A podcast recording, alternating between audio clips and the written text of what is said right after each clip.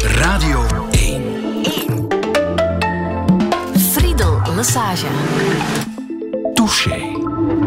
Touché vandaag met endocrinoloog Gietjoen. Goedemorgen. Goedemorgen. Professor aan de Universiteit Gent. Uh, welke klachten moet je hebben om, uh, om bij jou terecht te komen? Endocrinoloog. Dat weten uh, mensen niet zo goed, hè? Ja, met klachten kom je meestal niet bij mij terecht. Het is alleen maar als er laboresultaten zijn die afwijkend zijn ja.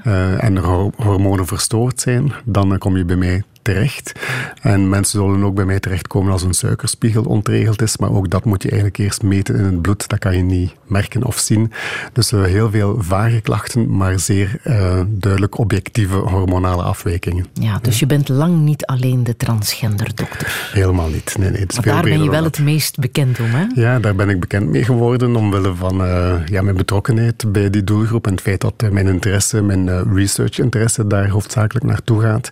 Maar ik ben een algemeen algemeen endocrinoloog, dus met de schildklierproblemen en bijnier- en hypofyseproblemen kan je ook bij mij terecht. Ja. Nu, voor de transgenders en hun familie en vrienden en voor al wie geïnteresseerd is, heb je het transgenderboek geschreven. Dat heb je samen met Jos Motmans en Ilse de Grieze gedaan.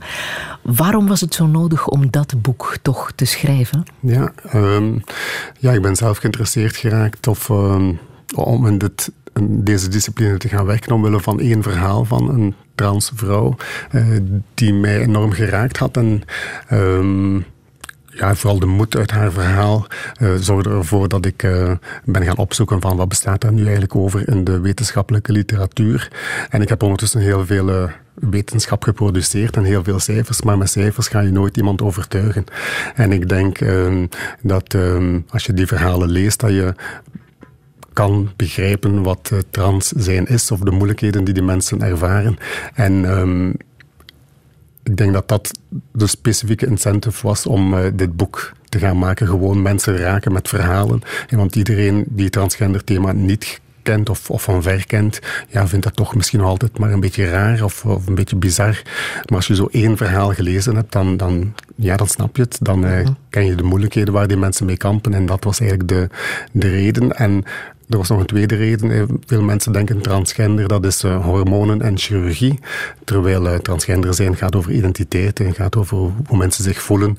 En daar hoort niet altijd een medisch traject bij. En dat wouden we ook heel duidelijk maken in het boek van het er is geen ja. één weg om transgender te zijn met, uh, met dokters en met operaties. Maar het is veel breder dan dat. Het is ook wel ongelooflijk hoe het uh, onderwerp als een olievlek over Vlaanderen en Nederland is uh, verspreid geraakt. Zo uh, omschrijf je het in het boek. Hoe verklaar je die, die plotse aandacht? Want het is inderdaad de laatste twee jaar enorm in de media geweest. Hè? Ja, maar de media heeft natuurlijk een grote rol gespeeld, maar het is zeker niet alleen maar de media. Ik denk dat vooral internet en sociale media ervoor gezorgd hebben dat mensen elkaar veel sneller vinden, veel sneller juiste informatie vinden, gelijkgestemden vinden ja. en op die manier de weg vinden naar de zorg als die nodig hebben. Uh, dus ik denk dat vooral de opkomst van internet een grote rol gespeeld heeft. Daarnaast zijn er natuurlijk de juridische mogelijkheden die er zijn. Er is een nieuwe transgenderwet sinds 1 januari 2018, waar mensen op basis van een zelfverklaring hun uh, uh, nieuwe voornaam en hun nieuwe geslacht kunnen uh, laten registreren. Dus dat speelt een grote rol. En ja, ik hoop ook dat het zorgaanbod verbeterd is en dat de mensen op die manier ook sneller terug terecht kunnen bij mensen die een beetje kennis van zaken hebben. Dus ik, uh, maar ja, de media en de rolmodellen hebben zeker een, een zeer grote rol gespeeld daarin. En ik ben uh, de Vlaamse media ook heel dankbaar dat ze dit uh, thema bijna prioritair op de agenda gezet hebben in 2018. Ja. We gaan het niet alleen over jouw werk hebben, maar ook over jouzelf. Dat is spannend. Hoe zou jij jezelf omschrijven? Uh, well, professioneel gezien, uh, dokter, endocrinoloog, androloog, geïnteresseerd in uh, seksuele geneeskunde. Ik ben hoogleraar aan de Universiteit van Gent en diensthoofd van twee afdelingen in UZ Gent, het Centrum voor Seksuologie en Gender en de dienst endocrinologie. Dat is nog allemaal professioneel. Hè? Juist, ja. maar, maar wie is Guy? Wie is Guy? Ik denk dat Guy iemand is die heel erg nuchter is, heel stevig met zijn voeten op de grond staat, maar tegelijkertijd de knop kan omdraaien en kan dromen en kan dromen naar uh, betere en andere situaties. Uh, ik denk ook dat ik uh, eigenlijk zeer zachtaardig ben van, van persoonlijkheid, maar tegelijkertijd Nieuwsblad heeft mij ook de pitbull genoemd.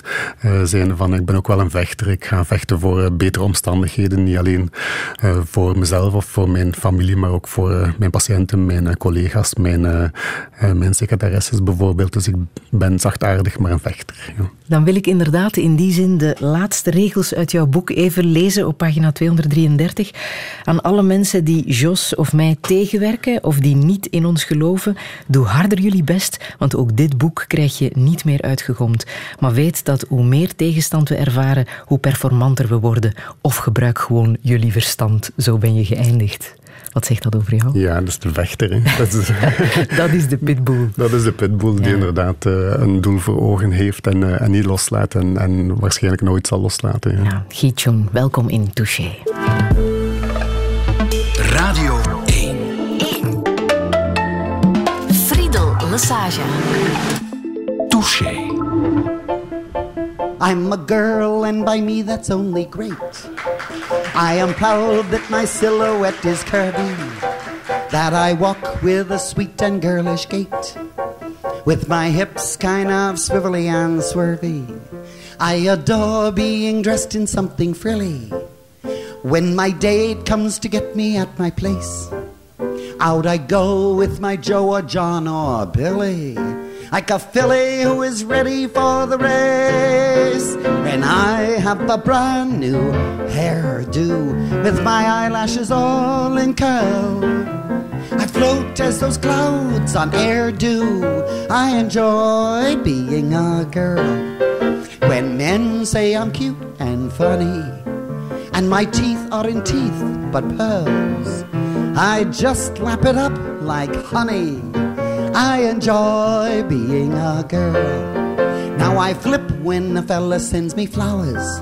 I drool over dresses made of lace. I talk on the telephone for hours with a pound and a half of cream upon my face. I'm strictly a female, oh female, and my future I hope will be in the home of a brave and free male. Enjoy being a guy, having a girl like me. Christine Jorgensen met I Enjoy Being a Girl. De Amerikaanse transvrouw, actrice die in eh, Denemarken hormoontherapie en genderchirurgie onderging. En waarschijnlijk ook de eerste die echt ruchtbaarheid heeft gegeven aan het uh, transgender zijn. Je vernoemt haar ook in het boek, het grote transgenderboek, Gietjoen. Omdat jij natuurlijk haar geschiedenis ook kent. Ja, ook wel gelezen heb. Het is natuurlijk een van de historische verhalen van trans. De meest bekende, denk ik, voor die tijd. Amerikaanse act zangeres, actrice geweest. Dus in die zin uh, wordt zij af en toe wel eens vernoemd. Ja. Met een verleden in het Amerikaans leger, hè? Klopt, ja. ja, ja. Maar we hebben ook een aantal uh, Vlaamse transpersonen die in het leger werken of gewerkt hebben in de tijd. En het leger is eigenlijk nog een, zeker in België, dan een goede omgeving om trans te zijn. Er zijn goede hoe komt dat? Regelgeving rond goede faciliteiten. Ja, iemand heeft zich ooit eens uh, de situatie van die mensen aangetrokken en daar een goede uh, regelgeving rond gemaakt, in tegenstelling tot wat nu gebeurt in de Verenigde Staten. Maar, ja, uh, daar spreekt Trump anders over. Ja, ja. vreselijk natuurlijk, maar goed, mm -hmm. dat is de situatie daar. Maar voor, Vlaanderen, voor België, voor Vlaanderen is dat in het leger is het eigenlijk over het algemeen, je mag je mag nooit eh, alles veralgemeen, maar over het algemeen is het vrij goed om trans te zijn in het Belgische leger. Ja. ja. Um, in het boek uh, vertel je verhalen, getuigenissen van uh, zowel transgenders zelf als uh, ouders van transgenders. Mensen die in de dichte omgeving van een transgender het hele verhaal ook meemaken natuurlijk. Daarnaast krijg je ook nog eens achtergrondinformatie, medische en juridische informatie. Zo las ik bijvoorbeeld in het boek dat de term genderdysforie nog niet zo heel erg lang is opgenomen in de DSM. Hè. Pas sinds 2013. Daarvoor werd gesproken over een mentale stoornis, uh, over genderidentiteitsstoornis. Ja, um, alle stoornissen en problemen die proberen we weg te halen uit, uh, uit de terminologie. Um, terminologie is een lastige, want die verandert constant. Ik denk dat heel veel van de terminologie uit het verleden heel erg pathologiserend was. En mensen waren mentaal ziek. En uh, ik denk dat we daar meer en meer van af moeten. De Wereldgezondheidsorganisatie zal ook in uh, hun nieuwe klassificatie um, transgender weghalen uit de categorie van de mentale stoornissen. Uh, wordt nog altijd behouden in, uh, in de lijst van, uh, van de Wereldgezondheidsorganisatie, maar dan vooral uh, omwille van de reden dat anders die mensen helemaal zonder medische zorg of zonder terugbetaling zouden vallen. Ja. Maar het blijft een uitdaging, terminologie, want je beseft niet, uh, als je niet transgender bent, hoe makkelijk je fouten maakt. Ja. En, en, wat bemerk je bij jezelf als je genderdysforie hebt? wat zijn de symptomen? Hm. Maar ik ben zelf niet transgender, dus dat is moeilijk. Maar je krijgt veel vraag, mensen over de vloer natuurlijk. Hè?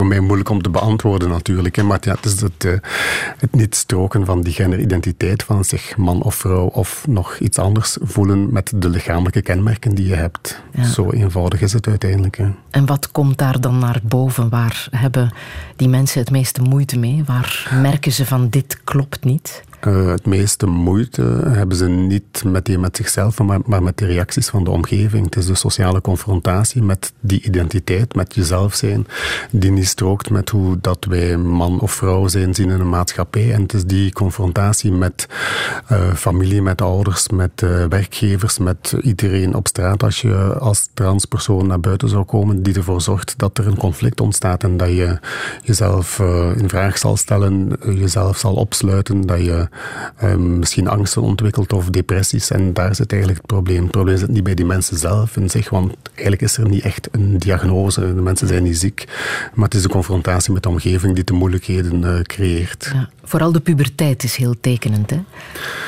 Ja, uh, wel, er zijn... Uh, puberteit is natuurlijk het moment van, van je leven waar dat er een aantal heel specifieke uh, seksuele kenmerken zullen naar, naar voren komen. Je lichaam verandert in een bepaalde richting. En als dat dan niet strookt met je genderidentiteit, ja, dan wordt het heel lastig. En dat is een heel moeilijke periode voor die transjongeren, transadolescenten. Uh, en ja, dat is dan uh, een, een heel kritische periode waar dat je ja, het geluk moet hebben om uh, begripvolle ouders te hebben. En als dat niet zo is, ja, dan, uh, dan sluit je jezelf op of dan uh, probeer je dat te uiten op een andere manier. Ehm, er zijn heel veel jongeren in die leeftijdscategorie met, met zelfmoordgedachten, met automutilatie. En, en dat is zo jammer, hè. gewoon omwille van een identiteit die je hebt, dat je dergelijke uitwegen moet gaan zoeken. Ja. Nu is het misschien ook makkelijker voor jongeren om uh, die kennis uh, te hebben en dat zoiets bestaat. Er zitten ook verhalen in het boek van mensen die een pak ouder zijn, die veel later hebben uh, beseft dat er iets aan de hand was. Je mhm. oudste patiënt is, is hoe oud? 76. Ja, ja. ja, ja. Um, lukt dat dan nog om uh, die transformatie te doen, ja. die transitie? Wat is de zin wat je bedoelt met transitie? Maar mm -hmm. transitie komt in heel veel verschillende uh, gedaanten voor. En sommige mensen zijn uh, tevreden met ehm, zich te kleden in de gewenste genderrol thuis tussen vier muren. En andere mensen willen meer. En sommige mensen willen hormonen en anderen willen dan nog naar chirurgie gaan. Maar uh, geen enkele transitie is de perfecte transitie. Je kiest uiteindelijk zelf wat je wilt. Het is bijna een keuzemenu van, keuzemenu het is ook van geen de, must. Ja. Het is zeker geen must. Nee, nee, Sommige dus, mensen zijn al gelukkig met een gesprek, met een bevestiging. Sommige mensen zijn tevreden met een gesprek, andere mensen zijn tevreden met de wijziging van hun voornaam. En dat is soms voldoende. En dan hoeft, ja. er, uh, hoeft er geen dokter aan te pas te komen. Ja. Nu, mensen die echt voor een volledige transitie gaan, voor een chirurgische ingreep, um, dat is een hele opdracht. Dat, uh, mm -hmm. dat is behoorlijk zwaar. Het is ook een vraag die uh, je niet beantwoord krijgt bij de meesten. Hè. Als je vraagt hoe ver ga je, vinden de meeste transgenders dat ook privé terecht. Ja. Maar aan jou kan ik het vragen. Wat gebeurt er precies? In hoeverre kan je van een man een vrouw maken, chirurgisch, en van een vrouw een man? Um, ook weer tussen zien hoe dat je man en vrouw ehm, definieert. Ga je dan spreken over identiteit of ga je spreken over de biologische kenmerken? En, Laten we het ehm, hebben over die biologische kenmerken. Ja, uh, qua biologische kenmerken kan je uh, met hormonen heel veel doen. Je kan helemaal die uh, lichamelijke switch maken tussen man en vrouw. Dat, daar hebben we de goede medicatie voor om zoiets te realiseren. chirurgisch is het een uitdaging, want er komen inderdaad wel chirurgische ingrepen bij kijken die niet altijd zonder littekens zijn. Dus je blijft er altijd wel een spoor van houden. Ehm, maar ik zou nooit ehm, man of vrouw, zijn, of vrouw zijn definiëren op basis van uiterlijke kenmerken. Mhm. En in die zin denk ik dat ehm, iedereen even, even heel erg eh, man of vrouw is, zoals, zoals ze het zelf aanvoelen uiteindelijk. Mhm. Maar als een transvrouw graag borsten wil, dan kan dat. Als een transman graag een penis wil, dan kan dat. Ja, ja al die opties uh, hebben we, ja. En hoe gaat dat? Kan je dat uitleggen? De, bedoel je dan de chirurgische ja. ingrepen, hoe dat allemaal in zijn werk gaat? Ja. Dan uh, hebben we een half uurtje nodig, denk ik, want er zijn... een korte versie kan niet? De, de, de korte versie. Maar, maar er is behoorlijk wat mogelijk, hè? Ja, er zijn, er zijn heel veel mogelijkheden voor een transvrouw ik zal misschien eerst zeggen van ik snap niet goed waar de, de fascinatie zit over die chirurgische ingrepen, over die, eh, die geslachtsaanpassende heelkunde, want daar gaat het niet over. Ik, eh, ik weet ook niet wat in jouw broek zit en ik weet ook niet uh, wat in de geluidstechnicus zijn broek zit. Dus uiteindelijk man of vrouw zijn, vrouw zijn wordt niet gedefinieerd door wat er onder de gordel zich bevindt. en daarom vind ik, ben ik altijd zoals nu, lichtjes geïrriteerd als het dan gaat over die chirurgische ingrepen. Want ja, genderidentiteit is zoveel meer, of een genderrol is zoveel meer dan, dan dat lichaam alleen. Maar je kan effectief uh, chirurgische ingrepen doen. En dan gaan we bijvoorbeeld, hè, als we richting, van man richting vrouw gaan, dan gaan we de, de zwellichamen van de penis wegnemen. De huid van de penis die overblijft, gaan we naar binnen klappen. En op die manier krijg je dan een vagina.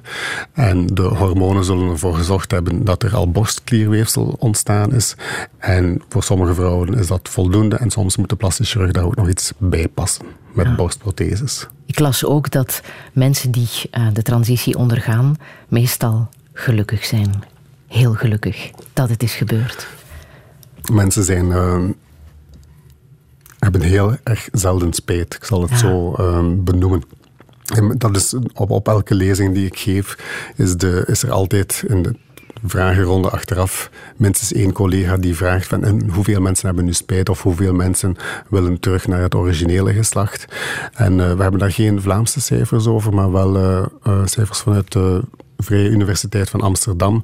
En die cijfers zijn extreem laag. 0,3% van de transmannen uh, is ontevreden en 0,6% van de transvrouwen. Dus als je het omdraait in 99 en een half procent van de trans mensen is heel tevreden met de keuze die ze gemaakt hebben, hebben absoluut geen spijt. En als ze spijt hebben, uh, dan heeft dat niet meteen te maken met het feit dat ze fout waren qua genderidentiteit, maar heeft dat vooral te maken met uh, alle negatieve uh, elementen die ze meegemaakt hebben in hun leven tijdens, tijdens of na die transitie. Ze hebben geen contact meer met hun ouders, met hun kinderen. Ze zijn hun werk verloren, ze hebben financiële problemen gekregen daardoor. En dan kan die balans negatief uitslaan. Maar uh, alle criticasters die dan denken van, uh, ja, ben je wel zeker wat je doet als arts en gaan de mensen geen spijt hebben? Uh, ik daag al, al mijn collega's artsen uit om een behandeling aan te duiden die betere slaagpercentages heeft dan wat wij doen. Ja, het gaat over iets minder dan 1% van de bevolking hè, die transgender is. Um, exacte cijfers daar rond hebben we ook weer niet, want ja, hoe definieer je transgender? We kijken natuurlijk vanuit een bril, vanuit de zorg, vanuit een, een ziekenhuis. Van, dus het zijn alleen maar die mensen die dan naar ons komen, die ofwel dat gesprek willen of medische zorg willen, maar hoeveel transpersonen er effectief zijn, is heel moeilijk om te gaan benoemen. Maar we denken inderdaad dat dat ongeveer, als we bevolkingsonderzoek gedaan hebben, niet alleen in Vlaanderen, maar ook in Nederland, Zweden, Nieuw-Zeeland, Verenigde Staten, uh, dat het gaat om, om ongeveer een half tot 1 procent van de bevolking die zich niet exclusief man of vrouw voelt. Mm Er staan prachtige verhalen in het, uh, in het boek. Um, welk verhaal heeft jou nog het meest geraakt? Hm. Um, het zijn elf verhalen. Het zijn, vooral verhalen die, die tonen dat mensen heel veel kracht en moed hebben. Ze hebben op een bepaald moment een heel donkere momenten in hun leven gekend. En dan ja, heb je een keuze van, uh, van daarvan weg te lopen of toch stilaan te beginnen die, uh, die rots omhoog te klimmen met, met alle kracht die je nog hebt. En er staat één verhaal van een transvrouw die er heel lang over gedaan heeft om, uh, om zich te outen. Waarbij elke vierkante meter die ze won in haar transitie elke vierkante meter die ze won om naar buiten te komen. Uh, letterlijk dan uh, was, was een grote overwinning. En, uh, en ja, vooral de, wat mij dan vooral raakte was de, het feit dat de mensen zo geïsoleerd kunnen zijn en, en zoveel schrik hebben van die stap te zetten, schrik van de omgeving. En het moment dat je dat dan doet, dan, dan gaat er toch een, een grote wereld open. En, en dat was iets wat mij enorm geraakt heeft. Ja.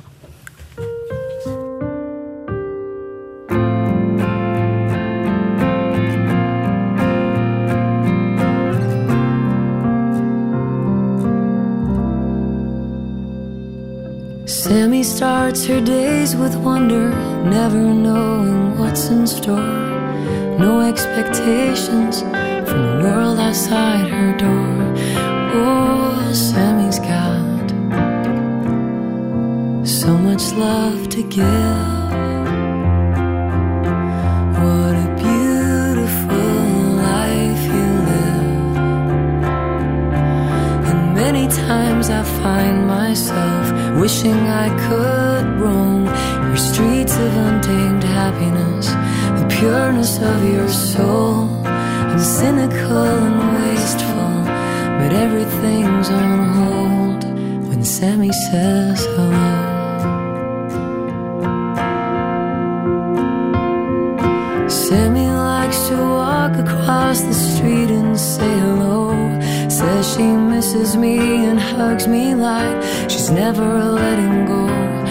Oh, Sammy's got so much love to give. What a beautiful life you live. And many times I find myself wishing I could roam your streets of untamed happiness, the pureness of your soul. I'm cynical and wasteful, but everything's on hold when Sammy says hello.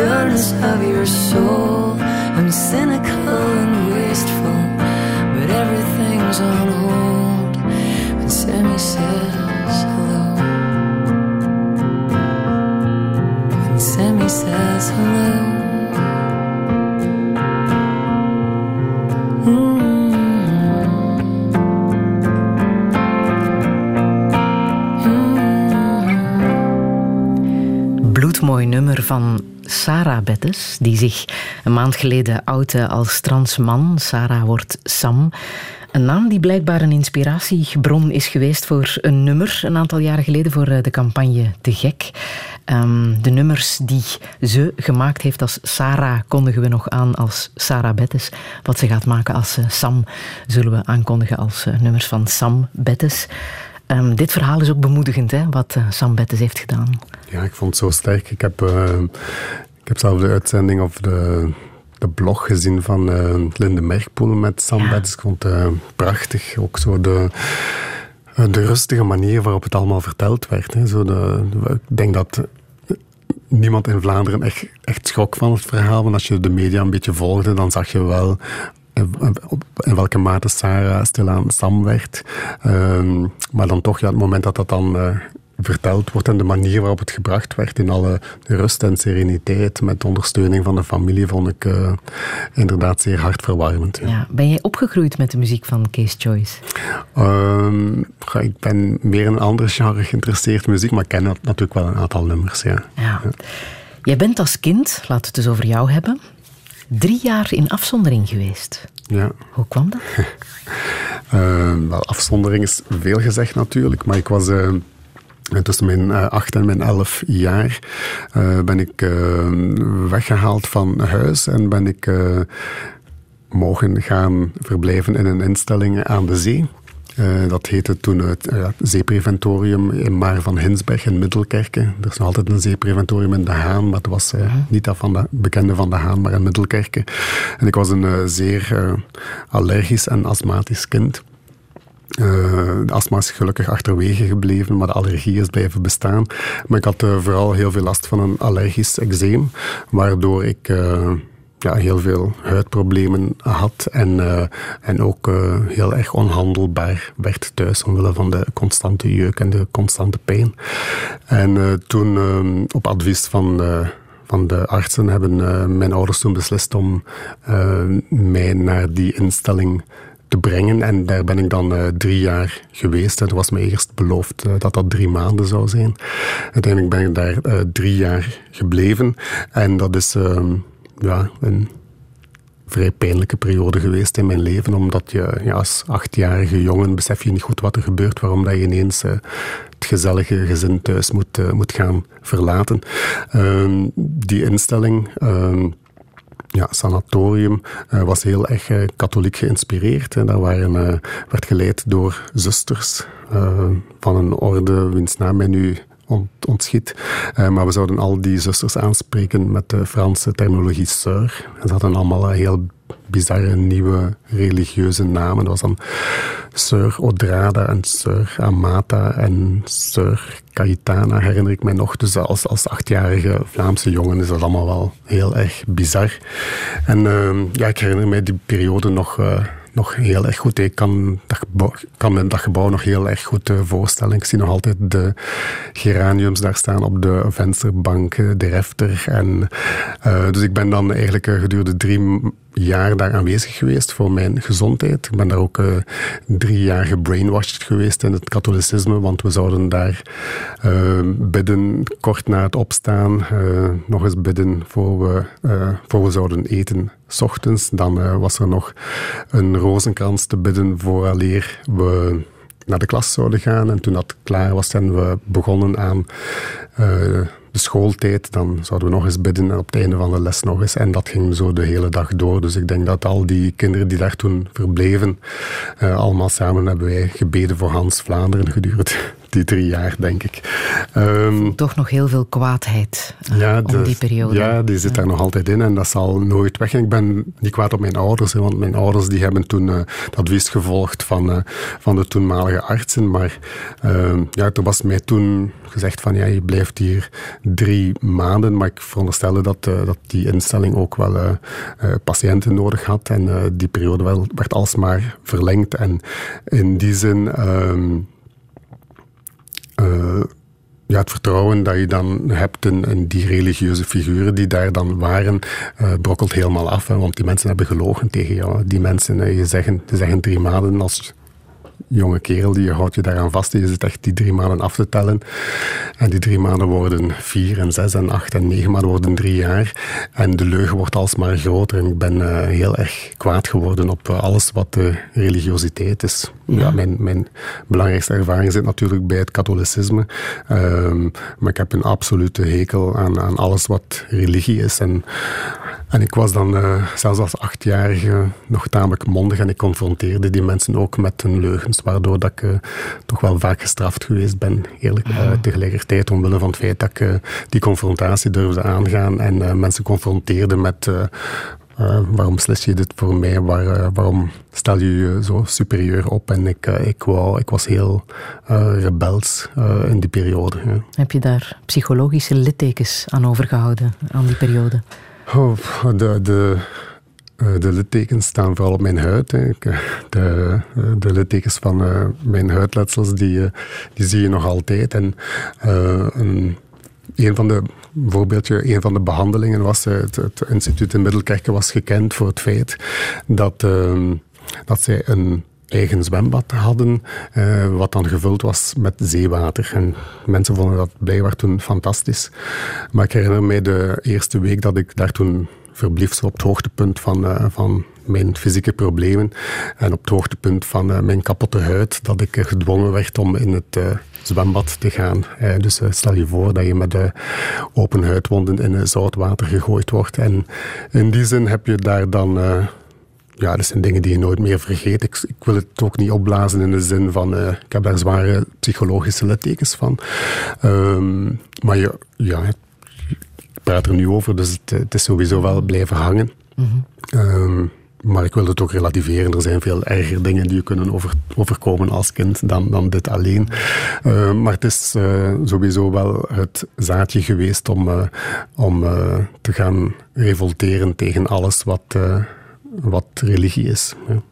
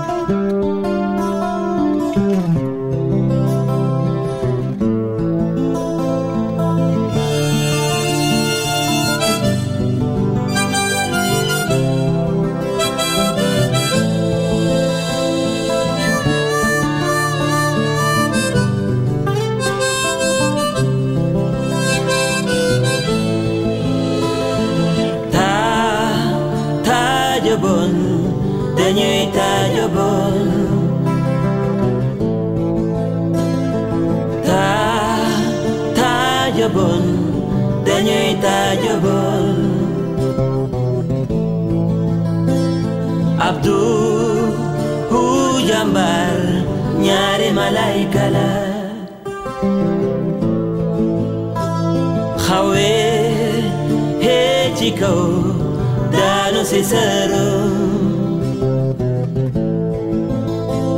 Momo Monila Degam julinga, Momo Monila Degam wo.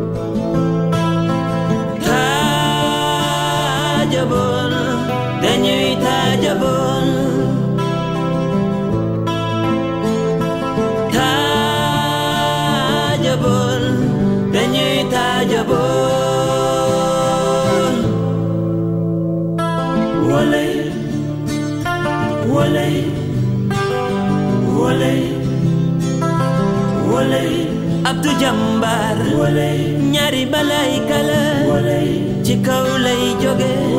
Taanu si sëru mu degam julinga, Munila, degam woo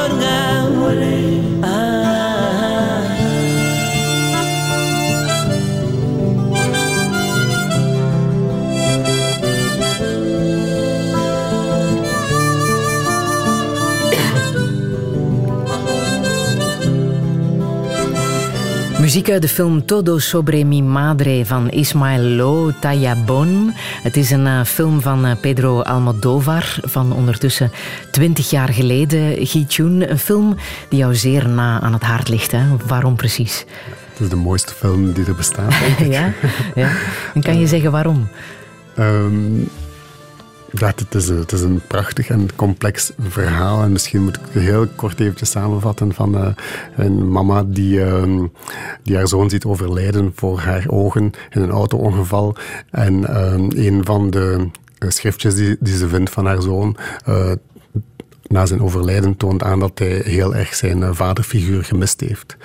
En ze heeft altijd dat onderweg vergeten omdat ze geen contact meer wil met de papa. Maar na het overlijden voelt ze wel de verplichting om, uh, om uh, de vader te gaan inlichten. En uh, ze reist van Madrid naar Barcelona en ze komt daar eigenlijk in de harde underground van Barcelona terecht, waar ze uh, drugsverslaafden ontmoeten, prostituees, een aantal transgender personen ook. Uh, en ondanks die initieel hard gepresenteerde uh, personages, maakt ze daar eigenlijk een heel mooie, warme familie mee. En ehm, en ik vond dat zo een mooi verhaal dat ondanks alle vooroordelen die mensen hebben ten opzichte van bepaalde categorieën in, in onze maatschappij, dat je toch uh, heel mooie mensen vaak vindt en waardevolle verhalen kan vinden. Ja. Kan jij jezelf een beetje omschrijven als de Pedro Almodovar van de geneeskunde? Was het maar waar. Doe je iets gelijkaardigs in de geneeskunde? Nee, Pedro Almodovar heeft zo'n mooi ehm, oeuvre samen gefilmd. Ik denk dat zijn laatste film nu de 22e was. En eigenlijk hangen de, al die films aan elkaar. Is er een heel mooie lijn te trekken tussen al die verschillende verhalen. En wat is die lijn volgens jou?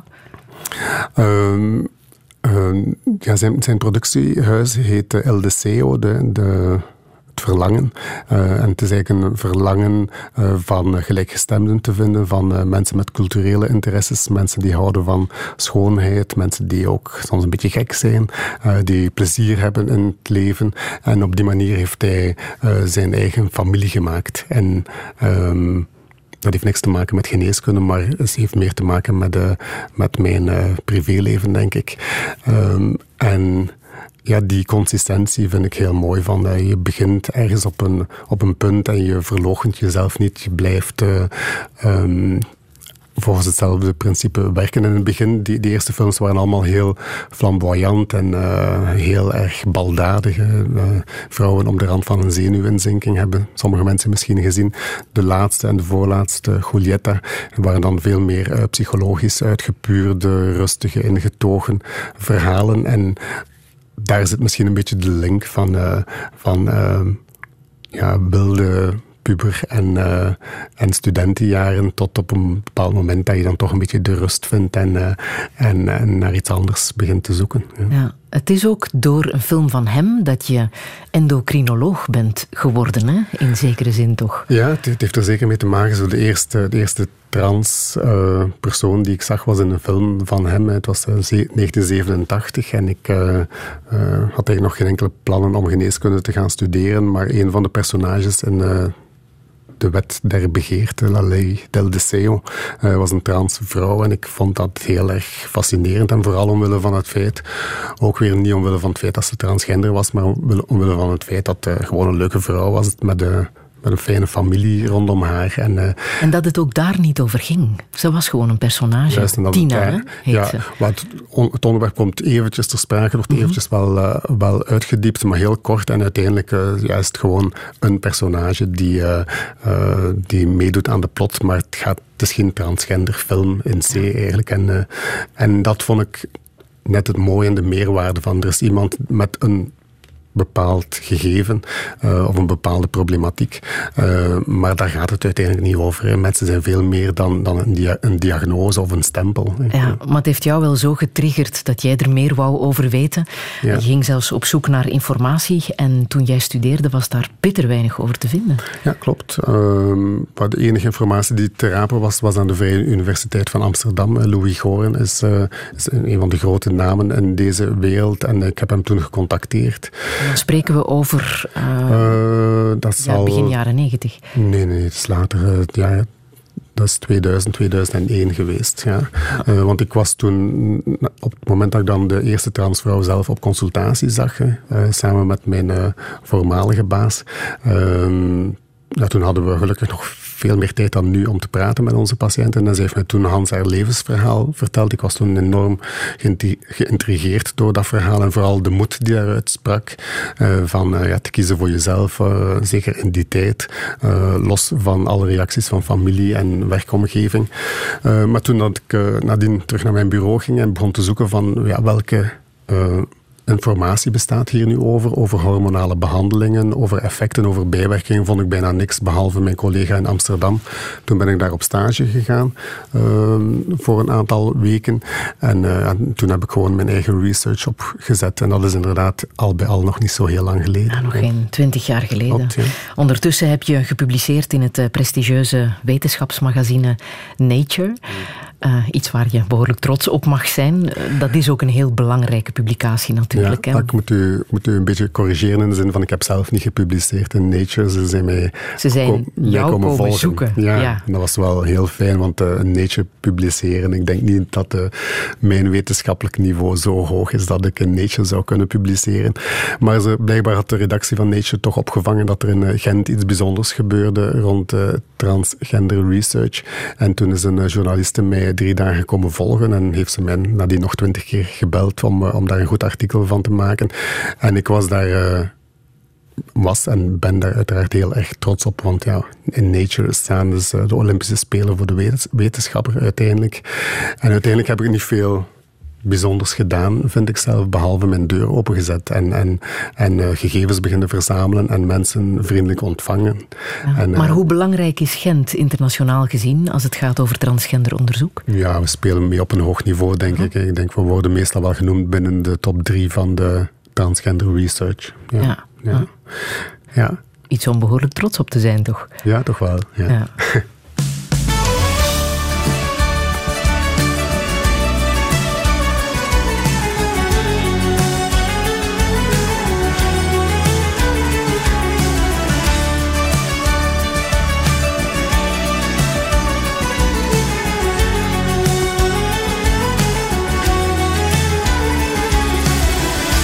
μια σου λέξη. Αλλάζει χρώμα η ζωή.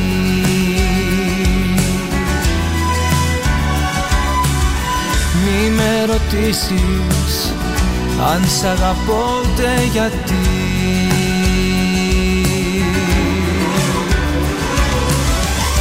Ερωτευμένος μα δεν ξέρω που θα βγεις δεν έχω απάντηση, δεν ξέρω το γιατί. Ερωτευμένος είμαι κι όταν σε κοιτώ. Θέλω στα μάτια σου για πάντα να χαθώ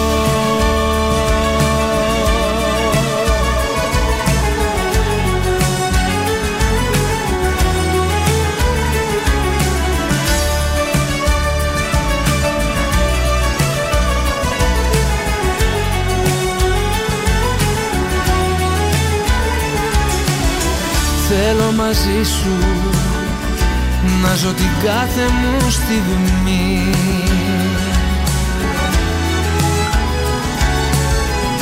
Αυτό που νιώθω να μην τελειώσει μη χαθεί.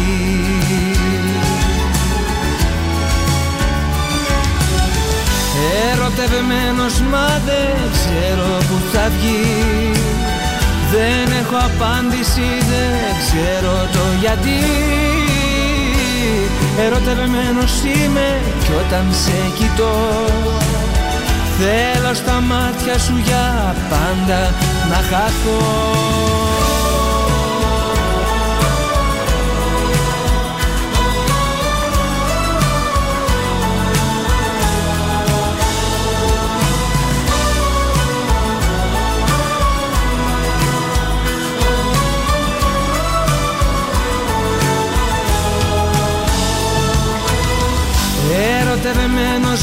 δεν ξέρω που θα βγει.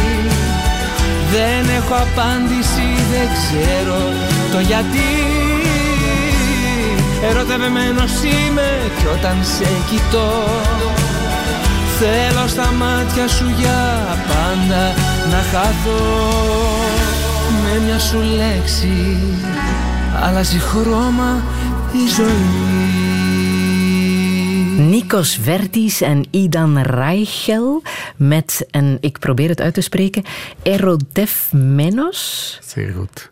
Gichung, uh, ik kan aan jou vragen, waarover ging dit nummer?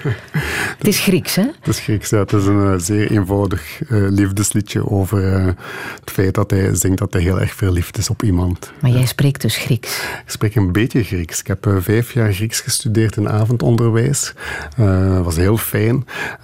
en dat had te maken met het feit dat ik na een bepaalde periode heel veel naar Griekenland geweest ben op reis. En ik heb, misschien een beetje bizar klinkend als arts, maar ik heb nooit geen Latijn of geen Grieks gedaan, dus ik had een grote achterstand daarin te halen.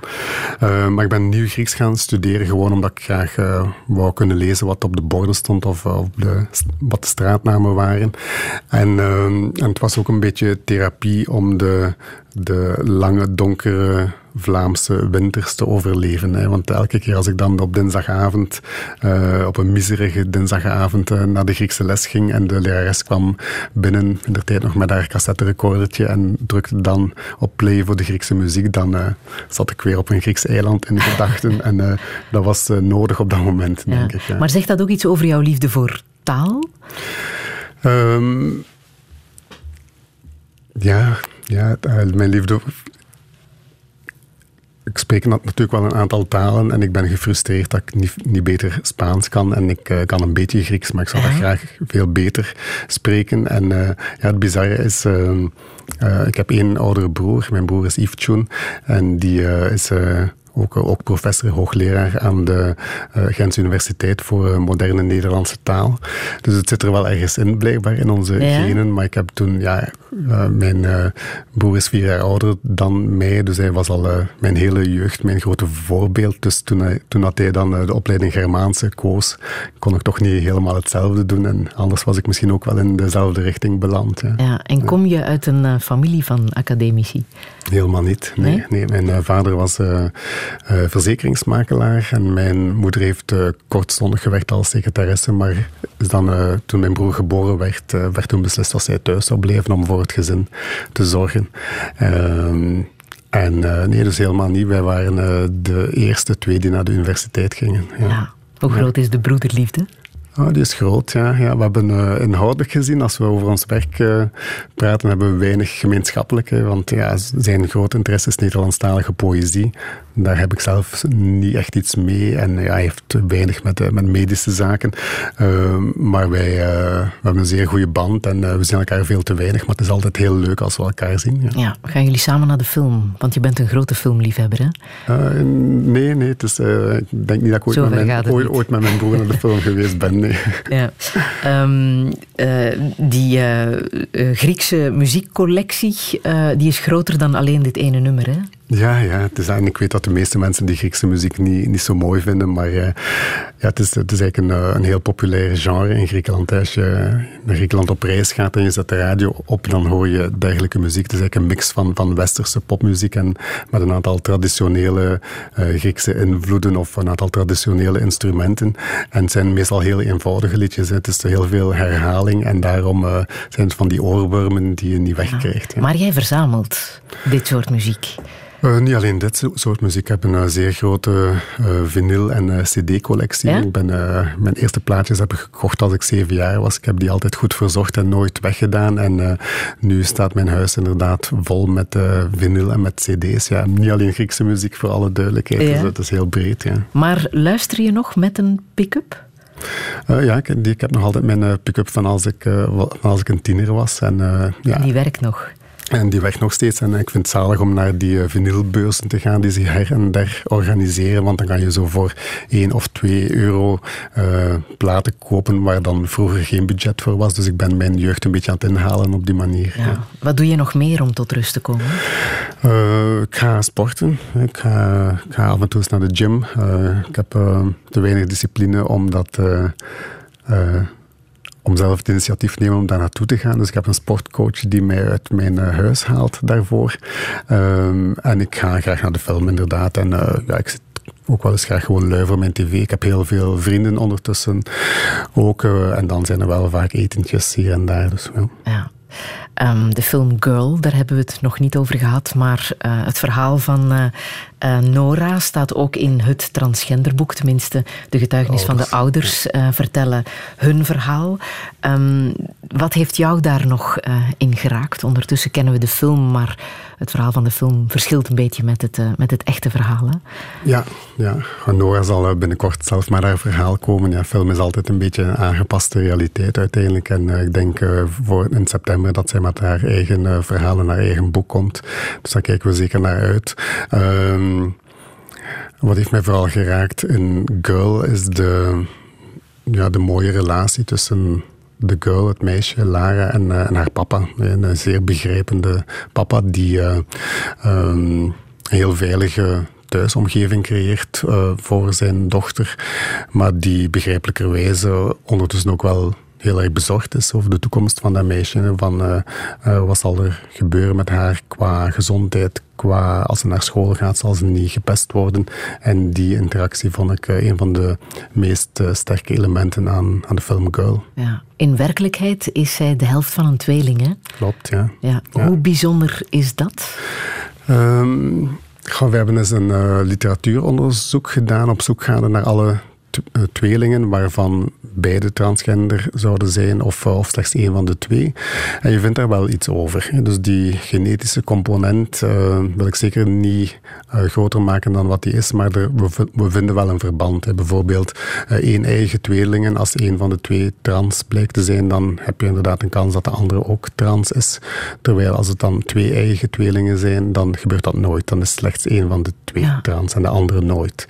Ja. dus in die zin is het verhaal van de Montsecourt-tweeling bijzonder, maar ze zijn niet de enige tweeling, ook niet van Vlaanderen. Ja, ja moet ook um, voor de andere helft van de tweeling bijzonder zijn om te zien als een broer een zus wordt. Ja, ik denk dat uh, dat sowieso voor alle familieleden heel bijzonder is. Als je, uh, als je en, en dat is net een beetje ja, het belangrijke, denk ik, ook van, van het transgenderboek. Van als je trans bent, dat is één verhaal, dat is jouw persoonlijke levenssfeer, maar er komt zoveel meer bij kijken, want je volledige omgeving wordt geconfronteerd met dit verhaal. De ouders, broers, zussen, tantes, onkels, de buur, vrouw, uh, iedereen. Uh, als, je, als je naar de gemeente gaat voor administratieve veranderingen te laten doen. Dus trans is veel breder dan die 0,5 tot 1 procent van de bevolking, want iedereen komt daar op een of andere manier mee in aanraking. Dus het is veel meer dan dat alleen. En jammer genoeg hebben we in de zorg te weinig tijd om ook voor die omgeving te zorgen. Want ouders hebben ook heel veel vragen. Broers of zussen of kinderen van hebben ook veel vragen. Maar ja, onze wachttijden zijn zodanig lang geworden ondertussen dat we uh, jammer genoeg niet kunnen ingaan op de vragen van die brede omgeving. Daar moeten we echt wel iets aan doen in Vlaanderen. Ja, dat komt ook wel door de media-aandacht. Misschien ook wel door de film Girl. Ik zal ondertussen al even de muziek laten horen. Maar dat heeft uh, geholpen uh, om onder andere ook de wachtlijsten langer te maken misschien. Indirect, ja, ik denk gewoon dat dit nu duidelijk aantoont dat de zorg in België en Vlaanderen niet goed georganiseerd is of onvoldoende georganiseerd is. We, zijn, lopen eigenlijk altijd een beetje achter op de realiteit. En we hebben nogthans een goed voorbeeld. De, het centrum in Amsterdam, uh, die uh, zijn altijd een aantal jaar voor op ons. En het enige wat ik dan doe, is naar het resief stappen, naar mijn directie stappen, om te zeggen van kijk wat er nog op ons afkomt. En we moeten niet alleen maar brandjes blussen, maar we moeten echt eens proberen ambitieus te zijn en die zorg deftig te organiseren op basis van alle informatie die we nu hebben. Nora heeft ook behoorlijk wat doorstaan. Hè. Heeft uh, anorexia gehad, uh, behoorlijk wat psychologische problemen. Is dat iets dat ook vaak voorkomt, dat dat voorafgaat aan uh, de bevestiging en eventueel de transitie? Ja, je kan dat niet veralgemenen. Uiteindelijk is het niet zo dat als je trans bent, dat je per se andere psychische problemen moet hebben. Ik denk dat de moet natuurlijk wel op een bepaald moment komen dat je kiest voor jezelf en dat je de, de, de weg omhoog uh, zal gaan nemen. Maar het is zeker niet zo dat de, alle mensen per se een, een angst of een depressie of anorexie moeten hebben. Dat is zeker niet het geval. We zien het vaker, dat is juist. Uh, maar het is zeker niet zo dat er uh, meer psychiatrische problemen zijn bij transpersonen dan in een algemene bevolking. Dat is niet het geval. Mm. Hoe gaat het nu met Nora? Fantastisch, ja. ja. ze heeft dus een nieuwe productie aan het dansen. En, uh, ze danst bij het uh, Staatstheater in Mainz, hè? Ja, ja. ja. En er is net een nieuwe productie in première gegaan en uh, ze is daar heel enthousiast mee bezig. Ja. ja. en wie de film Girl van Lucas Dont nog niet heeft gezien, moet dat zeker doen. hele mooie uitspraak ook van Nora, las ik in het transgenderboek. Als het verlangen groter is dan de pijn, is alles mogelijk. Ja.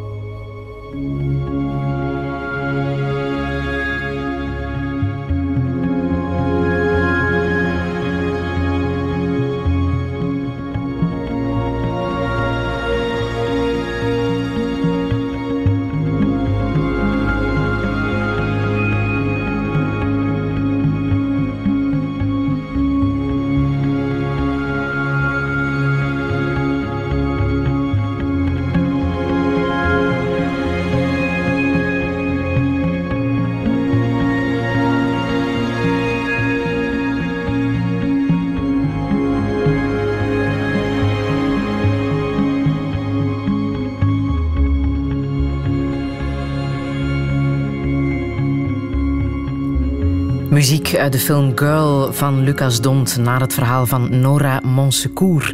Zoals gezegd, die moet misschien ooit eens in uh, Touché belanden. Zometeen praat ik verder met endocrinoloog Guy Chun. Radio 1. 1. Friedel Massage. Touché. Met endocrinoloog Guy Chun, beter bekend als de transgenderdokter. Maar het zijn lang niet alleen trans mannen en vrouwen die zijn wachtkamer bevolken.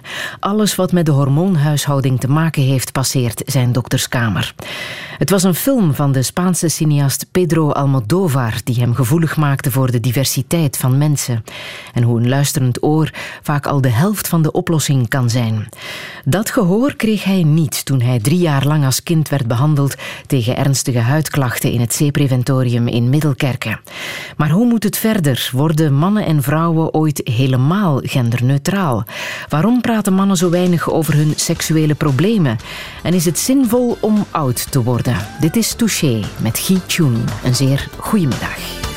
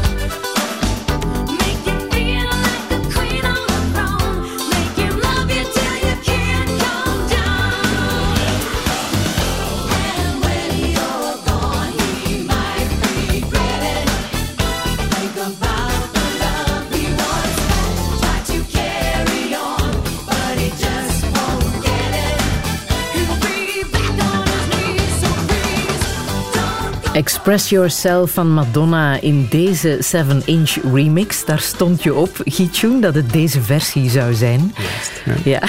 ja, dat is degene die met alle geweld binnenkomt. En ja, ja. de andere versies zijn een beetje, hebben een tragere opbouw. Ja. hier spreekt een Madonna-kenner. Ja, een grote fan zelfs. Ja. Zo groot dat jij in de zaal zat bij het Songfestival in Israël. Dat klopt, ja. Ik weet niet hoe dat je dat weet. Maar dus, uh, ja, ik ben sowieso wel uh, altijd geïnteresseerd geweest in uh, wat er gebeurt rond het Songfestival. En het moment dat er geruchten waren dat uh, Madonna er ook zou zijn, dan heb ik alles op alles gezet om een ticketje te bemachtigen voor de uh, finale. En, en, en, hoe eh, moeilijk was dat om daar binnen te geraken? Dat is uh, heel lastig. Ja? Maar goed, ik, ik ben er, ben, ben er dan gelukt? toch... Het, is gelukt, ik ben er dan toch geraakt. En het was, het was een heel fijne ervaring. Het was, het was... Dus jij hebt dat beruchte optreden van Madonna live gezien. Ja, ja klopt. Ja. Wat vond jij ervan? het was visueel heel sterk. er is veel over gezegd en geschreven. Hè? Dat het vals was, een gedrocht, vreselijk. Ja, ja het is, maar goed uh, ze had misschien een mindere dag uh, die dag, denk ik. En uh, ik denk niet dat we iemand op basis van een carrière van 40 jaar kunnen afrekenen op één slecht moment. Het is natuurlijk jammer dat, dat het niet leuker was en swingender was dan hetgeen wat ze daar gedaan heeft. maar ik ben nog altijd een even grote fan. Ja. Zelfs na het Songfestival. Je bent niet ontgoocheld geraakt. Nee, echt niet. Zag ze er ook echt goed uit? Uh, ja, ze stond toch nog op een uh, vrij grote afstand. Uiteindelijk zelfs al had, had ik een heel goede plaats in de zaal. Dus uh, zo van dicht heb ik haar niet kunnen inspecteren. Maar... Ze is 60 geworden, ze is de 60 voorbij. Ja. En ze ziet er echt goed uit. Ze ziet er supergoed uit, ja. Nou, ja. Hoe zou dat komen, denk je? ik denk dat zij eigenlijk een heel erg gezonde levensstijl heeft. Ik denk dat alles wordt afgewogen wat zij eet. En ik denk dat zij uh, uh, nooit vergeleden is in uh, wat de andere wereldsterren van haar generatie gedaan hebben, alcohol en drugs. En in die zin is ze ook super sportief. Dus ik denk de combinatie van dit alles zal zorgt ervoor dat ze er nog altijd goed uitziet en dan hier en daar een beetje knip- en plakwerk ook wellicht. Mm. Marcel van Tilt, onze Marcel van Tilt, die is ook de 60 voorbij en die wil ook graag gezond en knap oud worden. Dat kunnen we volgen op één in het programma Op naar de 100. Um, hij is, uh, ik dacht vorige week, op consultatie geweest bij een controversiële hormonendokter. En dit was het resultaat. Ja, ik ben terug uh, van dokter Hertogen. Ik bekijk uh, ja, mijn schema. Dit is, is mijn dagschema, hè, volgens de dokter. Dus dat gaat over 1, 2, 3, 4, 5, 6, 7, 8, 10, 15, 18. Een, een twintigtal pillen en twee inspuitingen. Elke dag.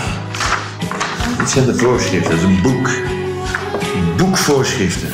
Touché. Ja, 20 pillen en twee inspuitingen, een hormonenkuur van alles samen 1400 euro per maand. Um, volgens uh, de dokter had uh, Marcel van Tilt een anabole hormonentekort, uh, wat dat ook mag betekenen. Dat zijn versterkende hormonen. Mm -hmm.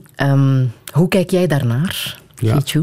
Uh, ja, we kennen uh, het principe van anti-aging zeer goed, omdat we heel veel uh, slachtoffers van anti-aging bij ons zien langskomen op de raadplegingen endocrinologie. Mensen gaan daar naartoe omdat ze zich minder goed voelen of, of ehm, tekort aan energie hebben of inderdaad uh, niet zo snel oud willen worden. En dan uh, zijn er een aantal artsen die geloven uh, dat als je hormoonspiegels gaat nabootsen van iemand van 20, 25 jaar, dat je op die manier ehm, minder snel oud wordt en je meer energiek voelt.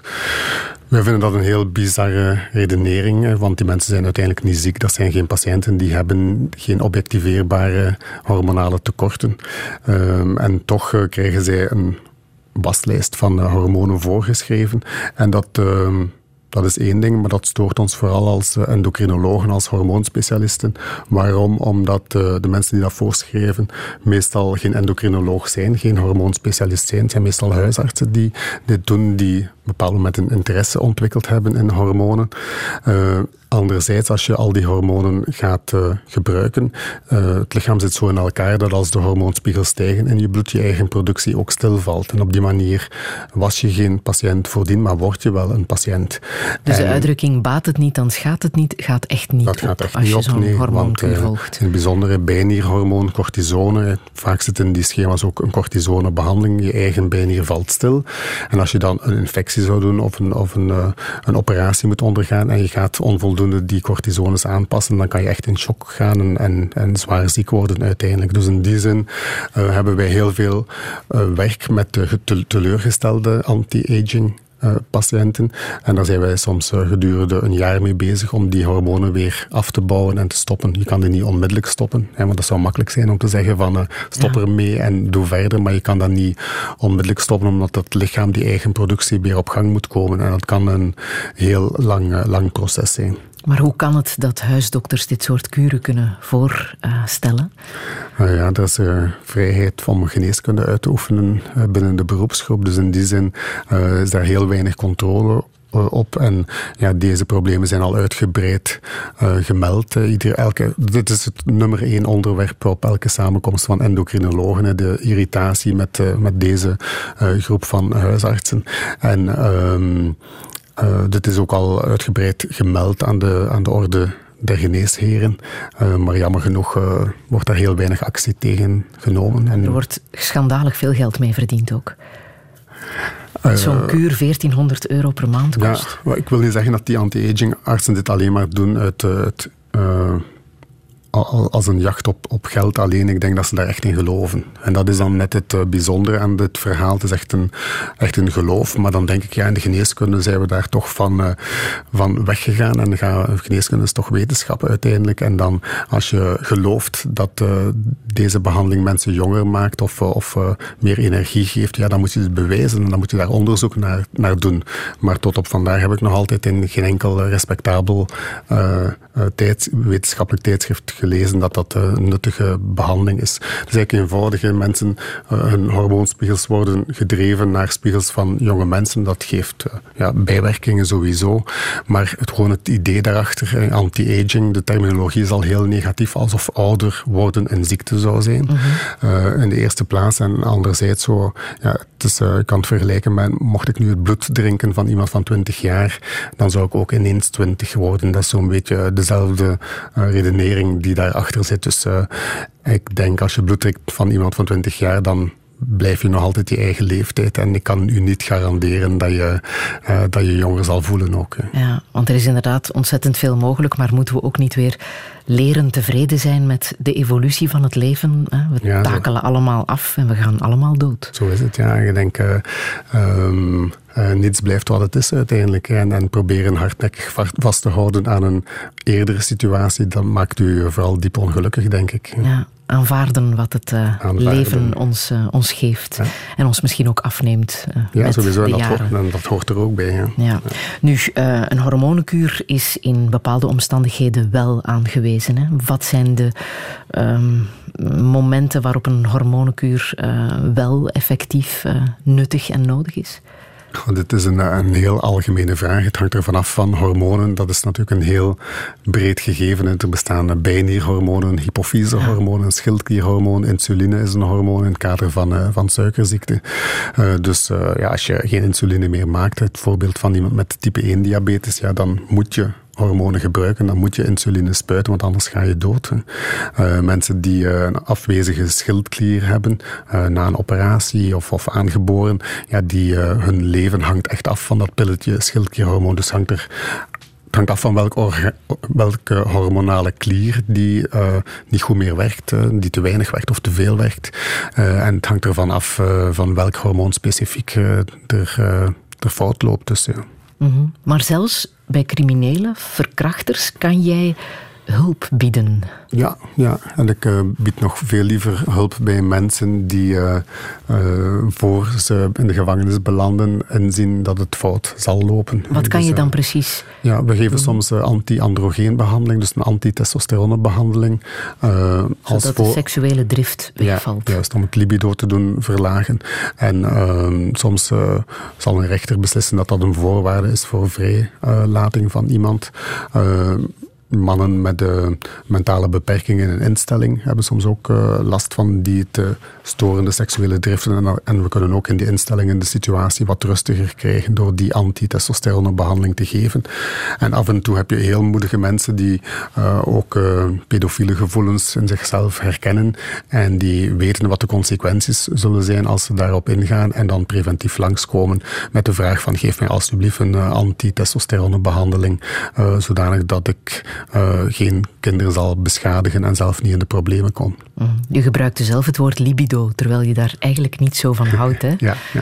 Wel, de, de, seksuo de seksuologen die, uh, ja, die zeggen dat libido, het lijkt alsof dat het een primaire drift is die je helemaal niet onder controle kan houden, terwijl seksueel verlangen de correctere term is. En een verlangen kan je net stimuleren of kan je net zelf een beetje remmen, dus dat heb je zelf onder controle. Mm -hmm.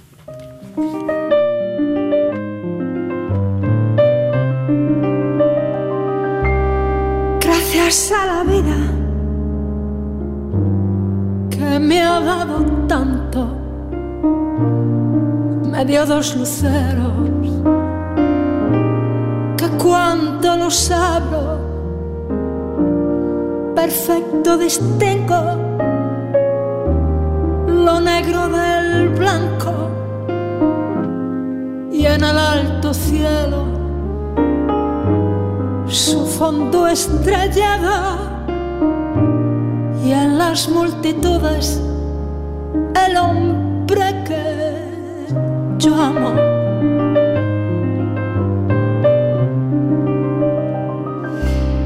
Gracias a la vida que me ha dado tanto, me ha dado el sonido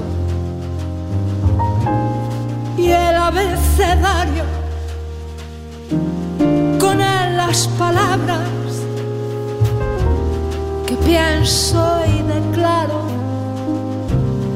Madre, amigo, hermano y luz alumbrando la ruta del alma del que estoy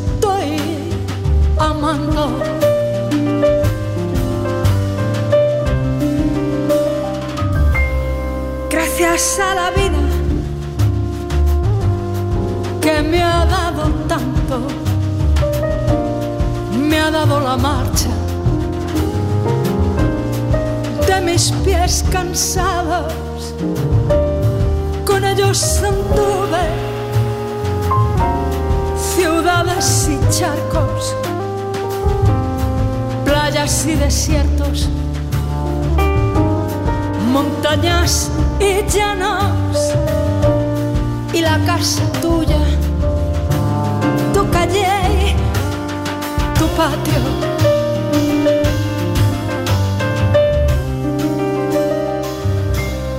Gracias a la vida que me ha dado dio el corazón que agita su marco cuando miro el fruto del cerebro humano, cuando miro el bueno tan lejos del malo, cuando miro al fondo de tus ojos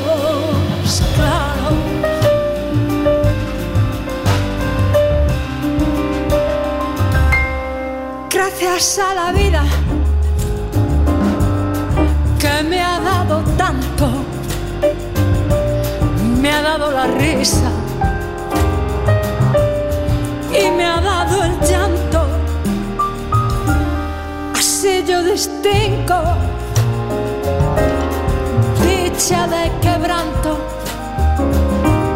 los dos materiales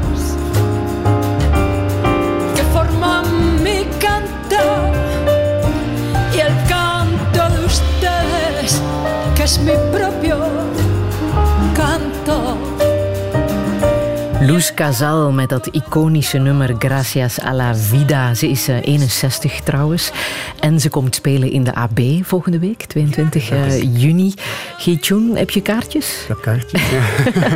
ook daar heb je kaartjes voor. Ja, ja. ja want uh, je bent een fan, hè? Ja, ik ben ook een fan van Luz Casal. Ik heb haar ook leren kennen via de films van Pedro Almodovar. Zoals iedereen in Vlaanderen, denk ik. High Heels, Tacones Lejanos. Mm -hmm. En ook op de soundtrack van Mar Adentro heeft zijn nummer.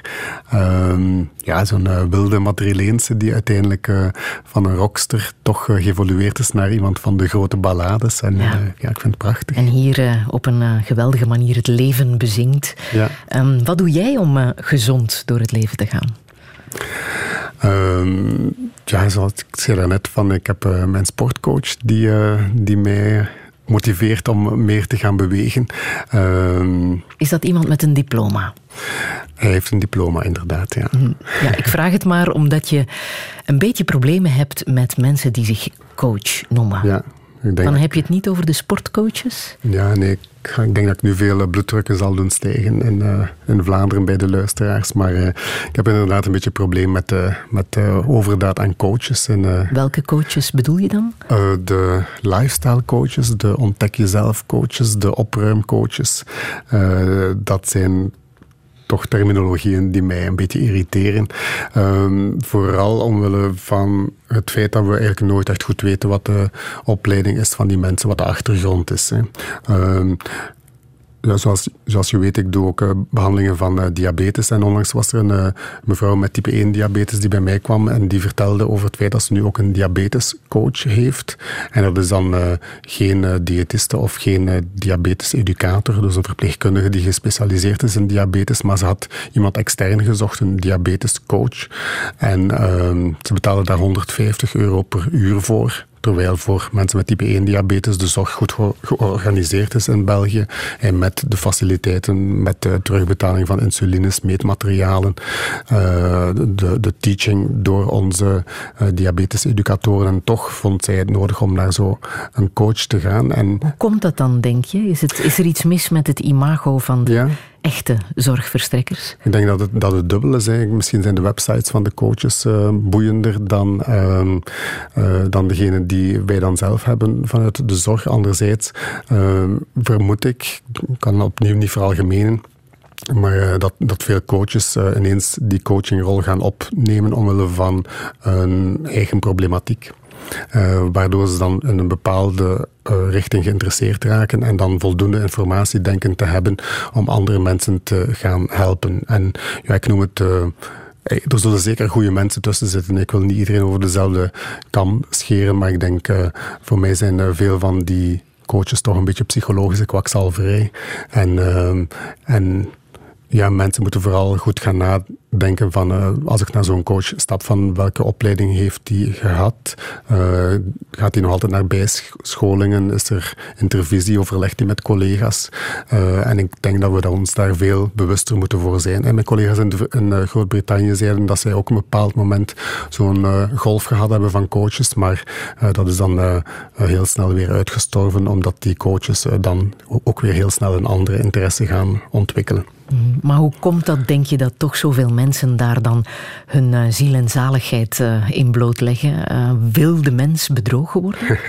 ja, dat zeg ik dan inderdaad wel. meestal als ik hoor ja. dat mensen bij die, die coaches gaan. Ja, ik weet het ook niet. Ik, zeg, ik denk dat het vooral een, een imago-kwestie is. Soms misschien een imago-kwestie van een beetje ja, de, de te saaie, de te saaie diëtist of de te saaie psycholoog. Of, of, um, en in die zin denk ik dat de, de coaches slimmer zijn wat betreft hun marketing rond, uh, rondom -hmm. hun uh, activiteiten. Jullie hebben hier ook een bekende VRT-figuur die zich nu profileert als coach.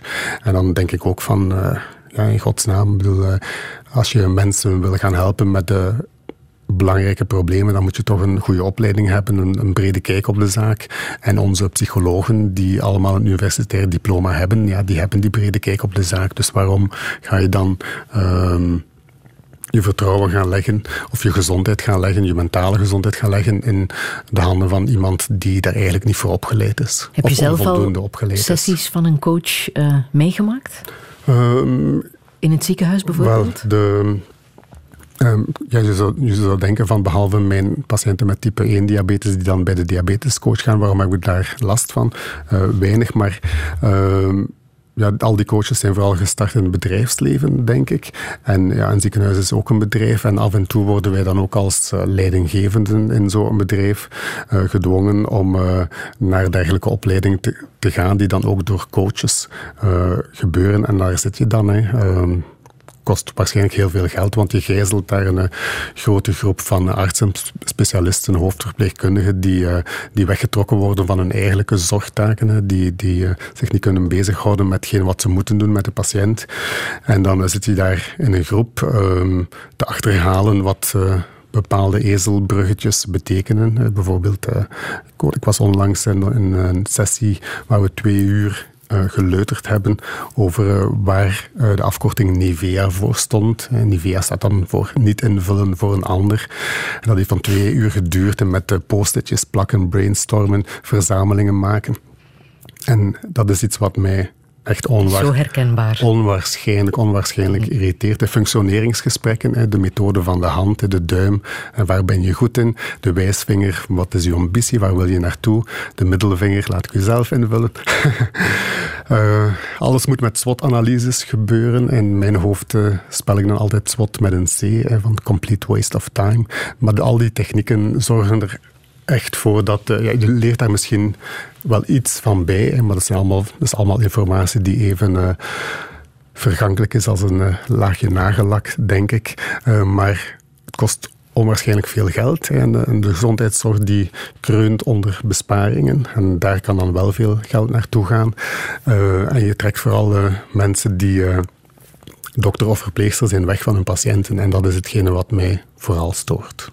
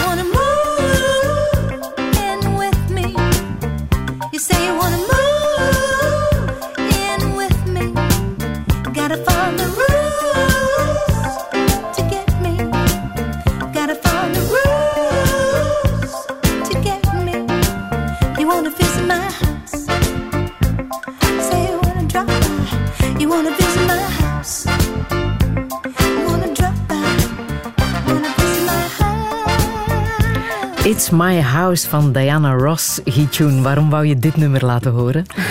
Uh, nummer is mij gefluisterd door een uh, goede vriend van mij. Ik heb uh, vijf jaar verbouwd aan een huis en dat is zo, bij niemand denk ik een leuke periode in je leven. En ja, het was een goede kameraad van mij, Guy Bronselaar, die mij zei van je moet eens naar dit nummer luisteren en dan zul je beseffen waarom je dat je het doet. Je probeert echt een, een thuis te maken. maar tijdens die verbouwing was ik was ik single. En ik heb uh, toen echt een huis gemaakt, niet voor mezelf alleen, maar eentje voor twee. En ik heb het dan ook zo ingericht dat uh, degene die zou komen, die op dat moment nog niet bekend was, dat die plaats had in mijn huis. En dat is de tekst van dit liedje. Ja, en is het ook gebeurd ondertussen? ja. dankzij Diana Ross. Misschien niet dankzij Diana Ross, maar uh, goed. maar ze is wel een icoon voor de homogemeenschap, hè, Diana Ross? Um, ja, dat heeft vooral te maken met I'm Coming Out, denk ik. Hè. Dat mm -hmm. is zo het coming out liedje. Ja. Wanneer uh, heb jij je coming out gedaan? Veel te laat. Ik was, uh, denk ik, oh, ik moet al nadenken, denk 1, 22 jaar. Um, ik heb daar heel lang over gezwegen. Ja, je weet, dat, dat, je weet, je weet van kleins af uiteindelijk. Ik was uh, uh, niet typisch jongens dingen geïnteresseerd uh, van op heel jonge leeftijd. Maar dan om echt de coming out te doen, wou ik eerst een vriendje hebben. Ik wou dat het heel concreet was, want ik wou niet in de discussie belanden van het zal wel overgaan, je gaat wel iemand ontmoeten, het zal wel veranderen. Mhm. Dus ik wou dat uh, eigenlijk heel erg concreet maken. Dus ik heb het dan maar verteld uh, toen ik uh, eigenlijk al mijn eerste vriendje had. Ja. ja. En hoe was de reactie? Uh, die was niet zo denderend, eerlijk gezegd. Nee? Uh, dat is dan uh, het verschil tussen papa's en mama's, denk ik. Uh, mama was daar heel snel mee mee, maar bij mijn papa heeft dat toch een tijdje geduurd. Het is dan eigenlijk dankzij mijn tante, mijn tante zijn zus, die heel veel uh, homo's kent, uh, waardoor hij uiteindelijk dan toch bijgedraaid is. Maar dat heeft toch een tijdje geduurd, ja. ja.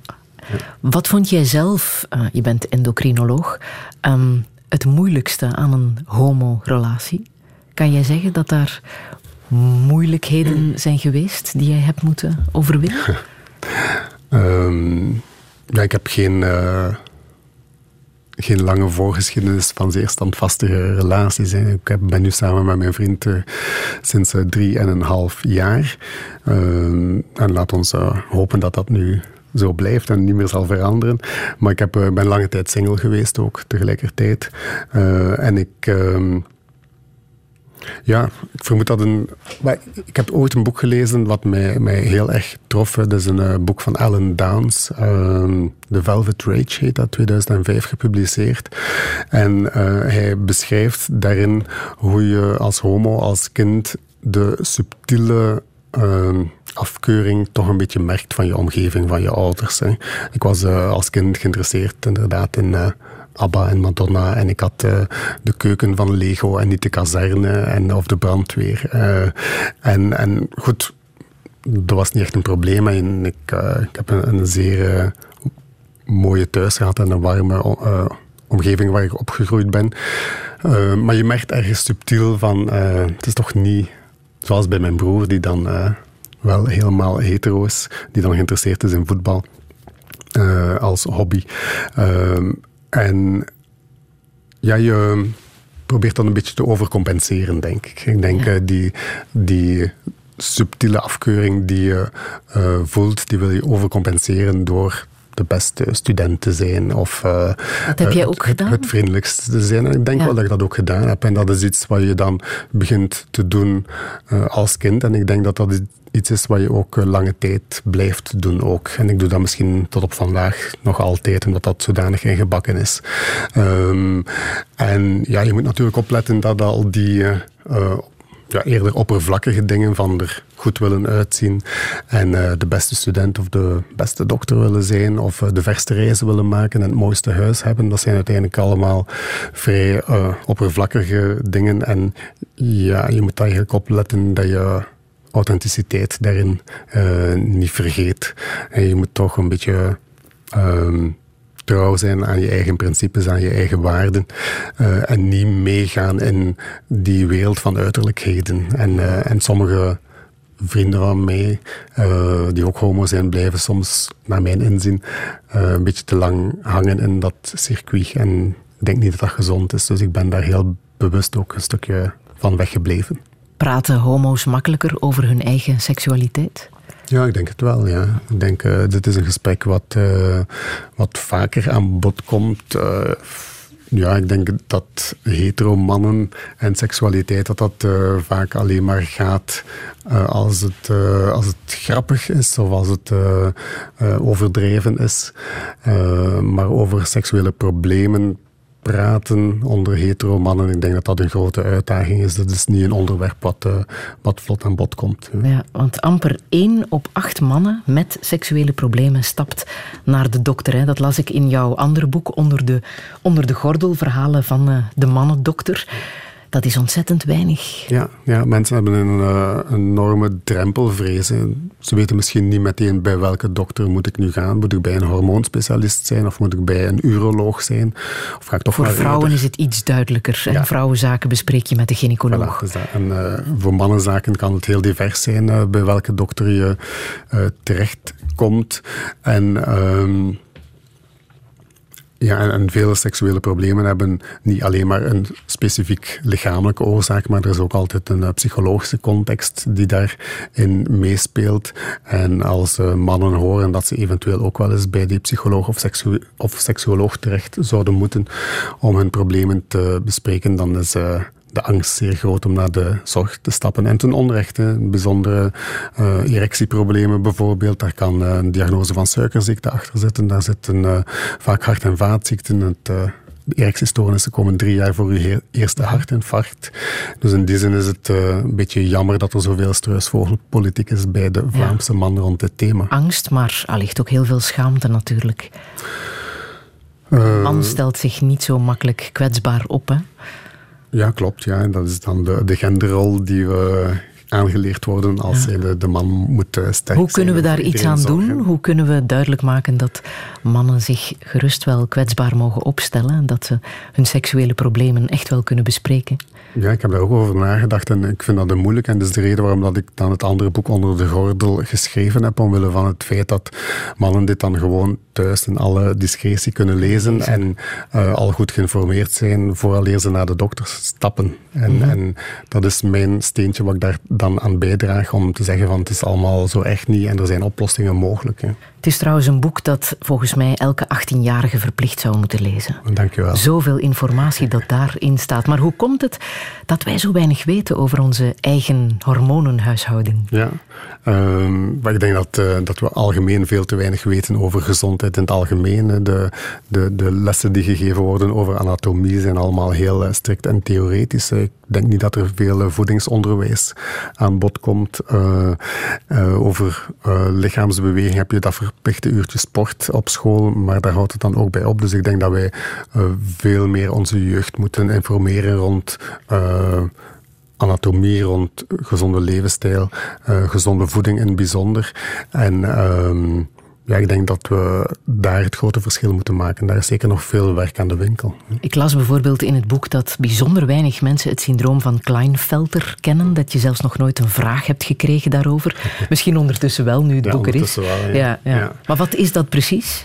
Het syndroom van Klinefelter is een, is een aandoening waarbij mannen geen 46 chromosomen hebben, maar ze hebben er eentje meer, dus 47 chromosomen. En daardoor uh, ontwikkelen hun teelballen niet zo goed, dus die blijven klein. Uh, die mannen eindigen met onvruchtbaarheid vaak en ook met een belangrijk hormonaal tekort. En dit is een diagnose die je eigenlijk kan oppikken vanaf begin puberteit. Hè. Dat is oplosbaar. Uh, het is niet oplosbaar. Een genetische diagnose heb je voor de rest van je leven, maar je kan wel een aantal preventieve maatregelen nemen, waardoor uh, de puberteit van die jongens uh, vlotter kan verlopen door sneller te starten met hormonale behandeling. Uh, mannen met Klinefelter syndroom hebben soms ook leerproblemen. En als je dan al weet dat een jongen die diagnose heeft, ja, dan kan, kan je veel sneller daarop ingrijpen. Hè. Uh, mannen met Klinefelter doen het uh, socio-economisch minder goed, net omwille van het feit dat ze het heel lastig gehad hebben op school. Mm -hmm. uh, en als je de diagnose vroeg zou stellen, ja, dan kan je daar natuurlijk wel sneller op ingrijpen en de nodige zorg daar rond te creëren. Ja, ja. Je bevestigt in het boek ook dat de penopauze niet bestaat. Hè? de penopauze, ja, er is sowieso geen pauze in het testosteron. Testosteron zal een beetje dalen met de leeftijd. Uh, maar het is eigenlijk uh, maximum 1% van de mannen die klachten heeft van een te laag testosteron. En waarbij als we bloed prikken, dat we effectief ook een te laag testosteron vinden. Dus dat is zeker niet de menopauze van de vrouwen, waar elke vrouw zich vroeg of laat mag aan verwachten. dit is een heel kleine patiëntengroep, ongeveer 1% van de oudere mannen, die een testosteron tekort heeft, maar nooit een abrupte pauze. Mhm. Mannen hebben ook een soort biologische klok. Ja, ja. Vooral s'morgens tikt. Wel, ik denk dat je twee dingen door elkaar haalt. De biologische klok, dan uh, gaan we ervan uit dat testosteron ook daalt uh, met de leeftijd. En dat is zo. Testosteron zal, uh, zal afnemen. uw piekjaren zijn rond de 25, 30 jaar. En elk jaar gaat er dan wel een procentje af. Maar je eindigt eigenlijk nooit met een tekort, tenzij dat je ziek bent. Ah. En de andere biologische klok waar jij op alludeert heeft te maken met het feit dat testosteron hoog is, s ochtends en lager in de namiddag en s avonds. Ja, toch allemaal zeer interessant om te weten. Ja, daar gaan we ook eens een boek over schrijven. Dat is dan, uh, Komt er nog een derde boek? Dat is dan uh, boek drie. Daar zijn we nu. Het andere boek is nog, uh, nog altijd warm van de persen. Maar we zijn ondertussen al hard aan het nadenken over het hormonenboek. Want als je de slimste mens geweest vijf kernwoorden moet zeggen over hormonen, dan zullen veel Vlamingen al lastig hebben. Dus daar moeten we ook dringend iets aan veranderen. Kijk er nu al naar uit.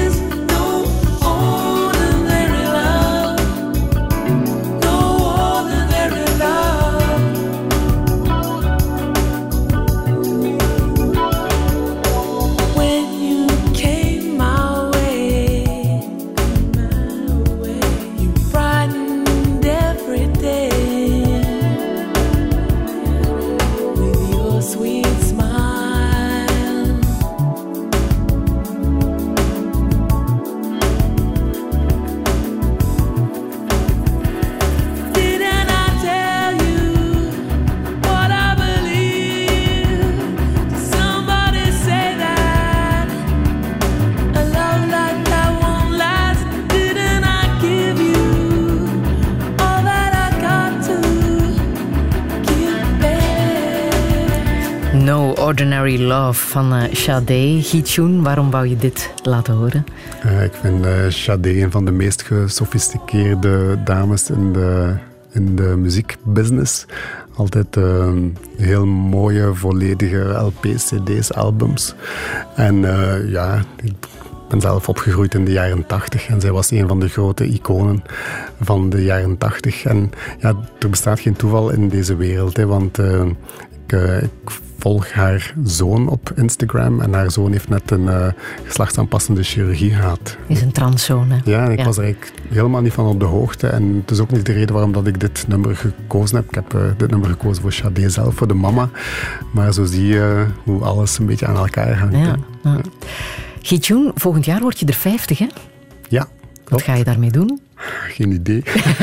ben er zo niet mee bezig. Het is, uh, het is zodanig uh, druk en spannend geweest uh, de voorbije twee jaar, sinds, sinds de start van Topdokters eigenlijk, mm -hmm. dat ik daar weinig tijd heb weinig tijd heb om daar specifiek bij stil te staan. Wat zou je echt nog willen in het leven?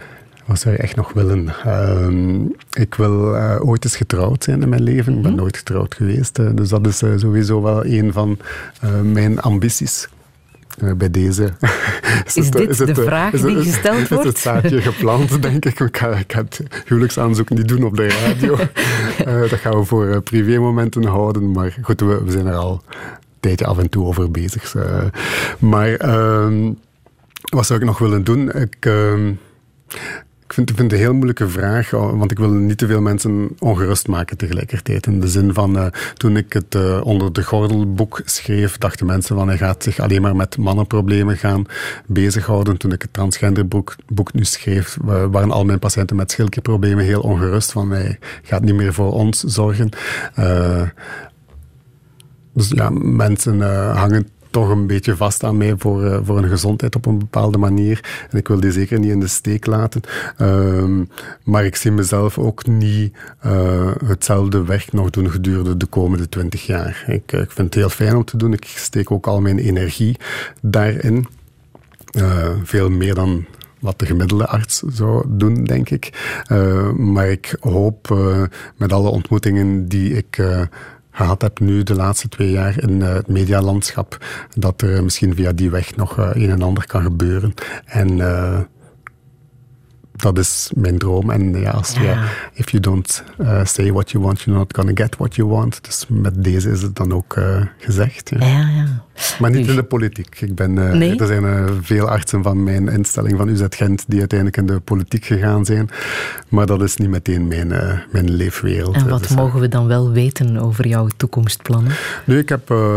Ik heb een aantal uh, ideeën. Ik ben aan het praten met een aantal regisseurs over. Uh, ik zou heel graag een programma maken uh, waarbij we op bezoek gaan overal in de wereld waar het thema diversiteit een grote rol speelt. Uh -huh. Want ik denk uh, dat we, of we veronderstellen in Vlaanderen, dat we heel erg progressief zijn wat betreft thema's als homoseksualiteit of transgender. Maar ik ken veel andere plekken via de congressen die ik gedaan heb, waar het ofwel veel slechter is ofwel veel beter is. En ik zou mm. eigenlijk heel graag Vlaanderen die spiegel eens voorhouden om te tonen van uh, kijk, waar staan wij in dat ja. verhaal? Want er is zeker nog, uh, nog een... Uh, een weg te gaan. En de mens is nog altijd in evolutie. Hè? Hoe zie je dat veranderen? Zal er altijd een verschil blijven tussen mannen en vrouwen? Of gaan we toch meer en meer op elkaar uh, gelijken? Zal het verschil tussen man en vrouw hoe langer hoe meer wegvallen? Er zal, er zal altijd een verschil blijven. Het is gewoon uh, de manier of hoe hard je daaraan vasthoudt of hoe ja. hard dat je dat in twee categorieën deelt wat zal veranderen. En daar is een grote evolutie aan de gang, denk ik. Uh, ik ben daar voorzichtig in in die uitspraak, omdat we ook wel een beetje in deze Vlaamse Nederlandse bubbel leven. In Noord-Europa is uh, heel erg vooruitstrevend wat dit onderwerp betreft, maar je moet al niet heel ver gaan om een heel andere situatie te kennen. De situatie in Hongarije, Hong, sorry, uh, onlangs, uh, met Orbán die dan bepaalde universitaire richtingen afschafte. Die mensen hebben geen job meer. ga naar de Verenigde Staten, bepaalde uh, staten heb je ook als transgender heel weinig opties en weinig rechten. Midden-Oosten, idem. Dus in die zin mogen we niet verblind zijn door het feit dat het hier relatief goed is in uh, Vlaanderen, Nederland, uh, wat die thema's betreft. En daar moeten we toch altijd een beetje waakzaam zijn om die verworven rechten uh, vast te houden en, en te bestendigen. Ja. Welke boodschap wil je hier nog meegeven, tot slot? Ehm, Gewoon mijn de laatste tijd is mijn levensmotto geworden dat je uh, heel erg ambitieus mag zijn en mag dromen, maar dat je onderweg altijd uh, vriendelijk moet blijven tegen iedereen die je op je weg tegenkomt. Dat doe je. Zullen we nog naar Cesaria Evora luisteren? Dat is jouw uh, feestmuziek, hè? Eigenlijk wel, zo ja.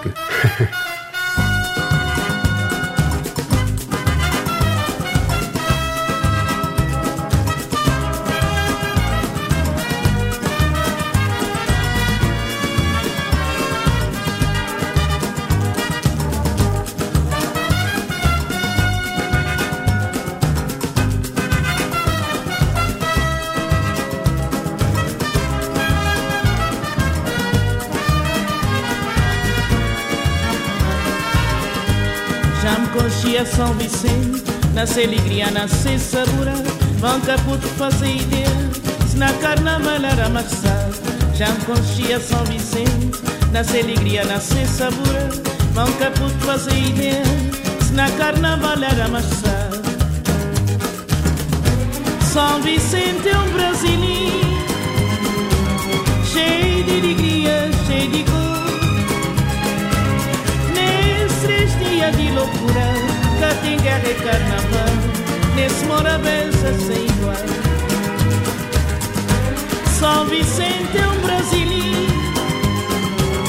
Cheio de alegria, cheio de Cesaria Evora, met dank aan eh, professor Guy Tune. Alle info kan je nalezen op onze website radio1.be. Volgende week verwacht ik hier choreograaf Alain Platel. Ik wens iedereen nog eh, met deze muziek van Cesaria Evora een heel fijne zondag. Touché.